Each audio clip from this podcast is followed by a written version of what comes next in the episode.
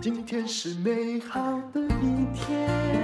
欢迎收听人生实用商学院。好，今天我的来宾是陈崇明老师。哎，丹如姐跟各位听众朋友，大家好。可是我今天决定要来主讲有关于房子，因为哎这个陈老师专家是投资的，我不敢说我是专家，因为我的钱没有那些房地产公司或什么来的多嘛。可是我一定要告诉各位啊，以比例而言，有房子的人，我不是炒房哦，一定会赚的比卖房子的人多。为什么？因为比如说永庆信义，他赚的是你的中介费。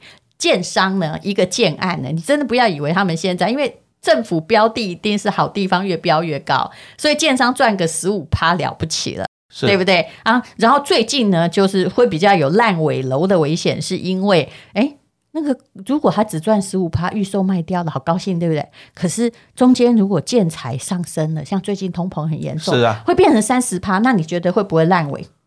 哦，那当然也是有可能啦。所以就是他那个杠杆做太大了。所以，那你请问你要挑什么？你一定要挑大家的，对不对？但也大家的也不保证不会倒哦，哈。像大陆倒的就最大家的那一家哦，是就是恒大地产哦。但是最近又有一个怪现象，为什么我请陈老师来讲呢？因为他对经济很有概念呢，也就是短期与长期问题。我想请问陈老师哦，我觉得那个呃。陈老师说他跟我学房子，我觉得有个概念，我就只好把你当成你那个少年巴菲特是来问哦。那请问哈、股票哈、如果以投资的长短期而言，股票是长期还是房子是长期？我觉得都很长呢，因为都是要看着整个经济的成长。但是如果以变卖度而言，啊，那当然股票比较短啦、当然，对不对？啊但如果我们叫你存股，也都是你要长的。你去赚那个台积电哈，就赚个二十块，没有意义嘛哈。嗯有人六十块买，哎，七十块买，九十块卖的，我们看过很多人，对不对你要好公司，你要长投才有利益。那房子更是，所以我一直说。在做中介或者是做建商，他短期拥有而卖掉的人，其实他就只赚了那一部分的短短的小额的资本利得。嗯那真正赚的是谁？其实都是时间效益。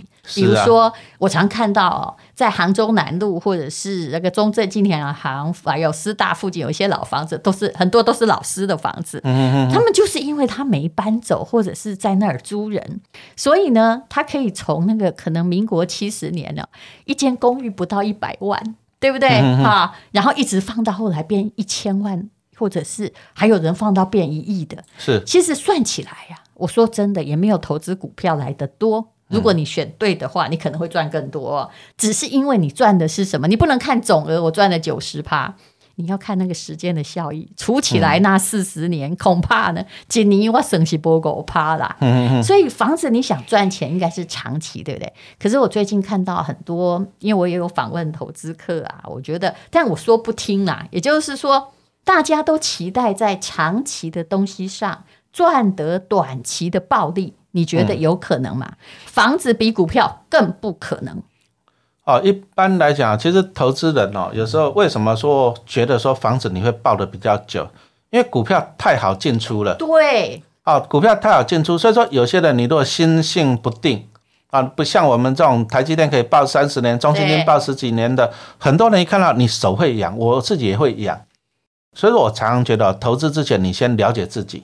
那你如果说你的比较适合那种长期稳定的，你不想看它波动太快的对，其实房地产也是一个好的投资。但是你要有足够的钱哈对，而且因为它哈，你会套在那里很久，你要有买就有那个然后打算。长期投资好房地产，刚刚单独讲，假如说五趴嘛，是不是？对对，其实就我跟你讲哦，你把那个年限来除哈，是复利五趴，你了不起了。哎啊，嗯但是其实啊，有一个重点就是，其实你买房子，其实我是相信啦，其实报酬率会超过这五趴。为什么？因为你没有付房租，因为你是、嗯。第一个没有付房租是对。对的，第二个因为你是贷款去买，其实就是一个对杠杆。对杠杆，好，啊，你杠杆，比如说你付三十趴的钱，你买到整个，啊，你增值是整个一百趴在增值。是，这是数学上的原理，当然我用的就是一般老人家哈，啊他们都那个实缴实收，对对哎，是就是他们一次就是有了一个钱，然后贷款很少，后来都慢慢还完了。这些人哈，好，那呃，可是最近有一些现象，就是说为什么我要跟就是像股票一样，我觉得要长期做的，你不要短期做。遇到房子上面哈，就是投资客或投机客会有个问题，比如说你会常听到青浦的房子在涨，我应不应该买？嗯哼哼，哎，你看到它都涨了，你现在要投的哈，你这个比问台积电在涨，我要不要买更荒谬？因为房子是一个交易成本很高的东西，是。就是哎，交易成本包括你付的中介费，还有 logo、logo 的那些费，甚至还包括你的装潢费也要算进，因为到最后变成零嘛。嗯，你交易成本很高哦，可是你竟然把它哎，股票交易成本相对低很多，这也是你比较容易卖掉的原因。那房子呢？你常常因为它的交易成本很高，你应该做长期考量，但是你做短期，所以我看到那些哈，在那个就是最热的时代去买哈某些哎，我不能讲那个地区啊，就是某些很就超级蛋白区，嗯、是。然后他们在大家都去买的时候，哎，看到大家涨的时候才进去，结果后来怎么样？哎，政府法令一变动，嗯你套牢了。后来发现呢，也常常是呃放十年没有涨，而且真的不要以为哦，台湾房子不会跌哦，我看过跌的哦。你买错地方，你那个地方整个萧条了，一定会跌，而且未来我们的人口是越来越下降。是啊，那么还有一个状况哦，也就是我其实觉得房子就是一个长期投资，它要比股票的看法更长期。那这个需求的资金量更高，而且需要个性对于理财更保守的人，他才比较适合。如果你动不动想要卖它，是啊，我真的看过，比如说你说日本的投资，现在日本呃汇率很低，所以大家又想去买房。哎，不好意思啊，陈老师，汇率低是短短期现象还是长期现象？应该也是短期的，是不是？结果你去搞一个长期的房子，那很多人来问我说，到底可以贷几趴？我跟你讲，老鸟告诉你，除非你家开银行，否则你贷不到款。因为所有的人都想要贷款，嗯那他为什么要贷给外国人？台湾的银行会贷给外国人？不会嘛？所以你一定要资金够做长期投资。那还有人问我哈，比如说现在大家都知道，北海道有几个地方长得很凶，你 C 口就滑雪圣地。我跟你讲，那边真的是漂亮的山林哦哈。搞不好你走二十四小时，你也可能没有遇到人呢。那那个地方长得很凶，是为什么？是澳洲人呢，还有各国的人啊，因为他们想说南半球嘛，哈啊，就是他们滑雪，对不对？但是哎，到北半球搞了一个滑雪，所以被财团炒起来。那你到底有多少钱？你钱很少啊。结果现在的房地产的中介，我实在不想挡人财路，可是不得不讲，他就跟这些人说：啊，我们投资一个滑雪圣地。哎，你知道吗？那个滑雪的别墅卖的有多贵？卖的比东京快到千鸟渊那个价格啦，皇居附近，然后叫你买穷乡僻壤，告诉你说，如果你经营民宿哦，那遇到疫情怎么办？会有八趴，而且你真的不知道日本法律，日本的民宿或什么坏掉的话，哈，除非你跟他签一个叫做 sublease 的约，否则的话，连拖鞋坏的啊，管理费用、修缮费用、墙壁油漆。都是屋主要付的钱，你看可不可怕？哎，淡如姐，你要找个人打扫，就花多少钱日币？有看到对不对？有啊。是那，所以呢，现在很多人跑去，不是只说北海道，去东京要做民宿，什么要做民宿，都跟你讲的好好的，除非你把你的约哈。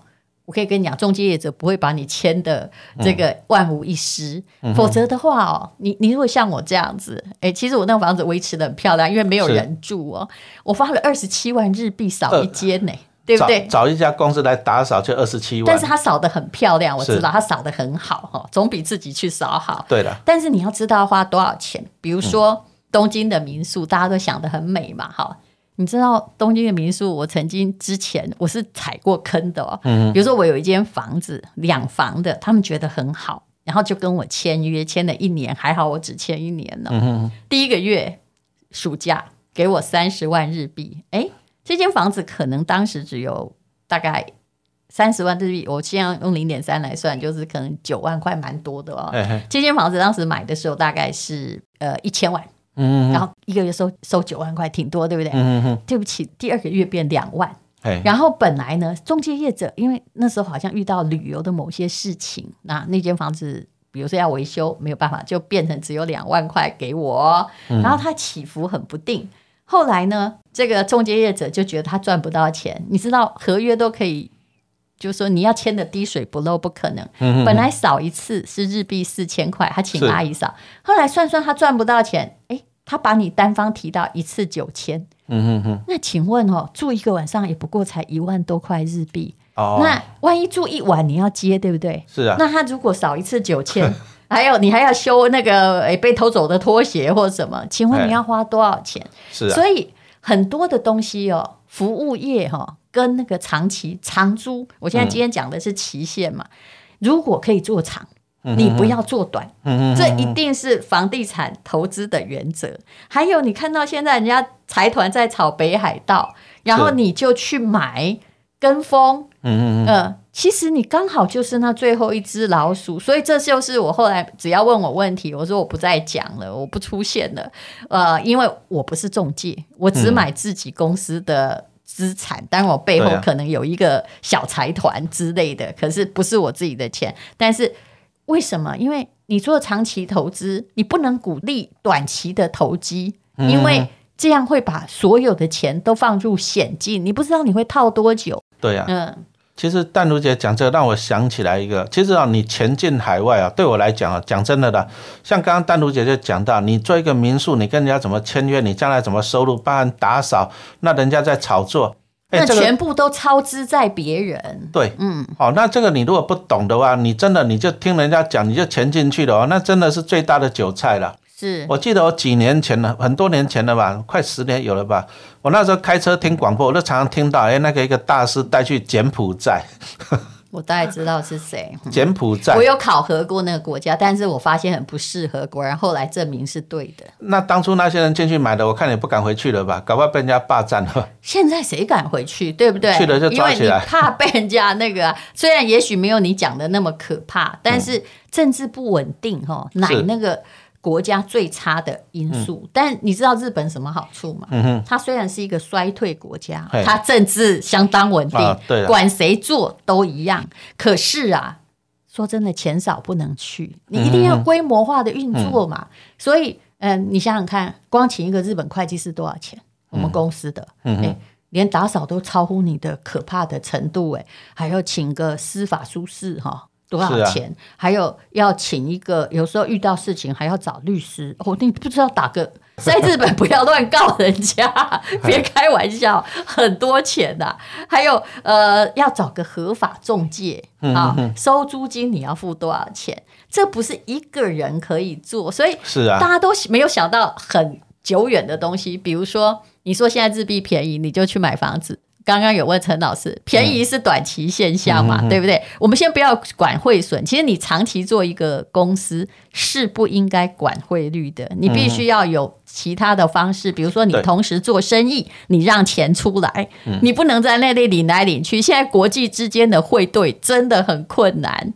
你必须要投别的东西，就你还有别的，比如说你同时还有一个，诶，日本的呃代购好了啊，你你要这样子，你整个钱才转得动，不必想在那里赚资本利得。对，可是很多人就只有那一间，那一间哦，会把你搞得非常的麻烦。你一定要用公司的运作，否则就会啊，有的还舍不得。我看过一个例子，就在我东京家附近，那个地方很好，叫阿佐谷。最近我们家附近到这个吉祥寺，是东京最适合人居的地方。嗯，结果这个人他在三十年前，他就在阿佐谷那里买了一栋。嗯嗯，就自己五层楼哦，有就在火车站旁边。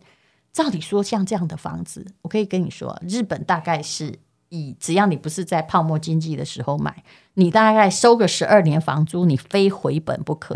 可是他大概收到的是个小零头，而房子被霸占了，你知道为什么？不晓得，因为他就是叫他日本的表姐，嗯嗯因为舍不得给人家赚，因为只有一间嘛嗯，，哦，他就叫日本的表姐帮他收房租。后来发现，哎，怎么表姐都跟他说房子房客走了，哈、因为他也看不到嘛。呃，马桶坏了要修，电灯坏了要修，电梯坏了要修。后来表姐一家也搬到里面去了。那他现在问我怎么办？我说这个不是投资问题，这根本就是亲戚之间的问题。这个可能也请不走了。所以是不是做任何投资，哎，不要请他来管，你也要用长期来看啊，那干后，嗯，对不对？有啦，其实啊、房地产这个像淡如姐这样讲，其实他讲到就很好，就是说你还要做其他的生意，那个资金能够流动。好、那你不要啊。但是一般人，一般人，太单纯，什么一般人会对？呃，那比如说像一些年轻人哦，你说像台湾，哎，啊，我年纪轻轻，我就想说去，比如说去宜兰啊，去绿岛去开个民宿，哎然后就幻想的很美好，对对不对？嗯，但露姐这方面应该有很多故事吧？啊这个我故事我已经不想讲了。也就是说，当然啦，后来呃，不管你做什么服务业，你常常会发现，因为很不稳定，是啊哦天灾哈会把你一整年的诶一个台风曾经吹掉我们一个民宿的利润。嘿，后来真的。民宿最赚钱的时候是民宿卖掉的时候，但是你也没赚，你知道为什么？因为民宿的装潢花了很多哦钱，对对对你能够把它 cover 就不错了。是那不要就是说，尤其我现在看到有很多像我们这一代的人比较有钱，嗯啊，小孩没事干，你看得很烦，是啊，然后呢，你就说，那我帮你开家店。嗯哇，他一买就买了个几千万的民宿，有没有？哎，我心里在想哦，你真的哈、哦，有时候哈、还不如哈、叫他哈、回去读书，一个月给你三万块，因为你的损失会很可怕。这个你要有成本的概念啊。比如说你买了几千万，那你去算哦，你要去算说你要赚回来多少钱，你才有几趴的报酬。那你要赚回来那个多钱的话，你要看你的民宿，你每天你要租房子，你要租租出去没，有算，就是爱。我就是给给孩子开个民宿，也没有看他在家里都不扫地，请问你凭什么做民宿？对呀、你想想看，你如果说五千万好了，那你最起码你的报酬要六趴，那你就要赚三百万，那你一个月要赚二十五万，那你一个月要赚二十五万。如果说你一个房间你租一万块来讲的话，你要租二十五间，哇，那那个这个算起来啊。没那么容易，因为还有一些成本。可是还还有很多人就像淡如姐讲的，哇，我就一个梦，那装潢就砸下去了。梦，你可不可以去画图吧？画出来就好了。所以没有算，然后呢，长期跟利短期利益分不清楚。是是是好，这个地方正在涨，你就去买。哎，一几几几根土也在掉几整泥呢？可是那个涨呢，就那两个月，好不好？有啊，就去年在那喊说台积电到什么高雄、台南设厂旁边哎炒一波了。啊，你又不住南子，你去买南子啊干嘛？旁边炒一波，那现在台积电今年它已经开始下修资本支出了，搞不好厂又不盖了。那你当初你买的，你就全部就搞不好就真的二十年了。对，所以股票跟房地产是有关系的，但最重点就是说，如果这个东西的持有很可能变长期的话，你就不要在短期跟着风或随波逐流。我觉得这件事是投资上很重要的一个概念。对，没有错。这个特别是其实房地产跟股市也很相近啊，就是当一个国家在经济很热，你说像去年股市很热，房贷利率很低，那其实这就是整个泡沫的一个现象。你在这个时间点，你看去年那个房贷利率最低一点三一趴，多少人去借钱买房子啊？对，好，啊，你在这个景气最热、泡沫最大的时候，你进去，其实就跟日本那个经济大泡沫其实差不多的。嗯你还是要看那个对的时间点。对，但是当然啦，我不认为我们会跟经济大泡沫一样，是因为它当时也有它这个国际上的成因。可是我后来在分析那个判断点，就是如果当一个国家，因为它的经济泡沫是这样，房子哈、就因为低利哦，涨到了最高点，那个最高点对对对的倍数远超过我们可以想象。当时整个东京大概可以买掉整个美国，对哈哦，大概是如此哈。可是呢，当它后来经济不好，其实最严重的问题叫经济不好了。是是是，然后一直往下往下，当利率降到零哦，嗯嗯嗯，它还预证法力，房地产预证法力，那就是真的预证法力，又加上这个，诶，就是经济不好，再加上人口老化，但是所以现在我们的国家，你看哈、你现在在抱怨升息，对不对？嗯我说真的，缓缓的升息表示你经济还有在，你还 OK。是是你看，日本现在敢不敢升息？对啊，降到那个日币已经本来从呃从我开始有这个日本曾经最高到达八十，前不久一百五，连升息都不敢升息耶，对啊。这就是连升息都不敢升息的国家，就是一个完蛋了。呃，有啦，之前听淡如姐讲过很多次哦，她投资房地产，她找那个什么成长中的国家跟衰退中的国家，还有不同的投资方法。还有一定要有投报率，你空着一定赔，赚资本利得哈，赚不了太多的。对嗯，好，那非常谢谢陈老师哈，这个陪我讲这个长期跟短期。我相信用这个来考虑哈，你只要说，哎，这是一个必须会套很久的东西，但短期我要不要跟进？我的答案就是完全不要是没有错。啊，除非你钱太多。OK 啊，谢谢收听人生实用商学院，谢谢大家。今天是美好的一天，我看见阳光灿是快乐的一天。早上起床充满希望今天是勇敢的一天。没有什么能够让我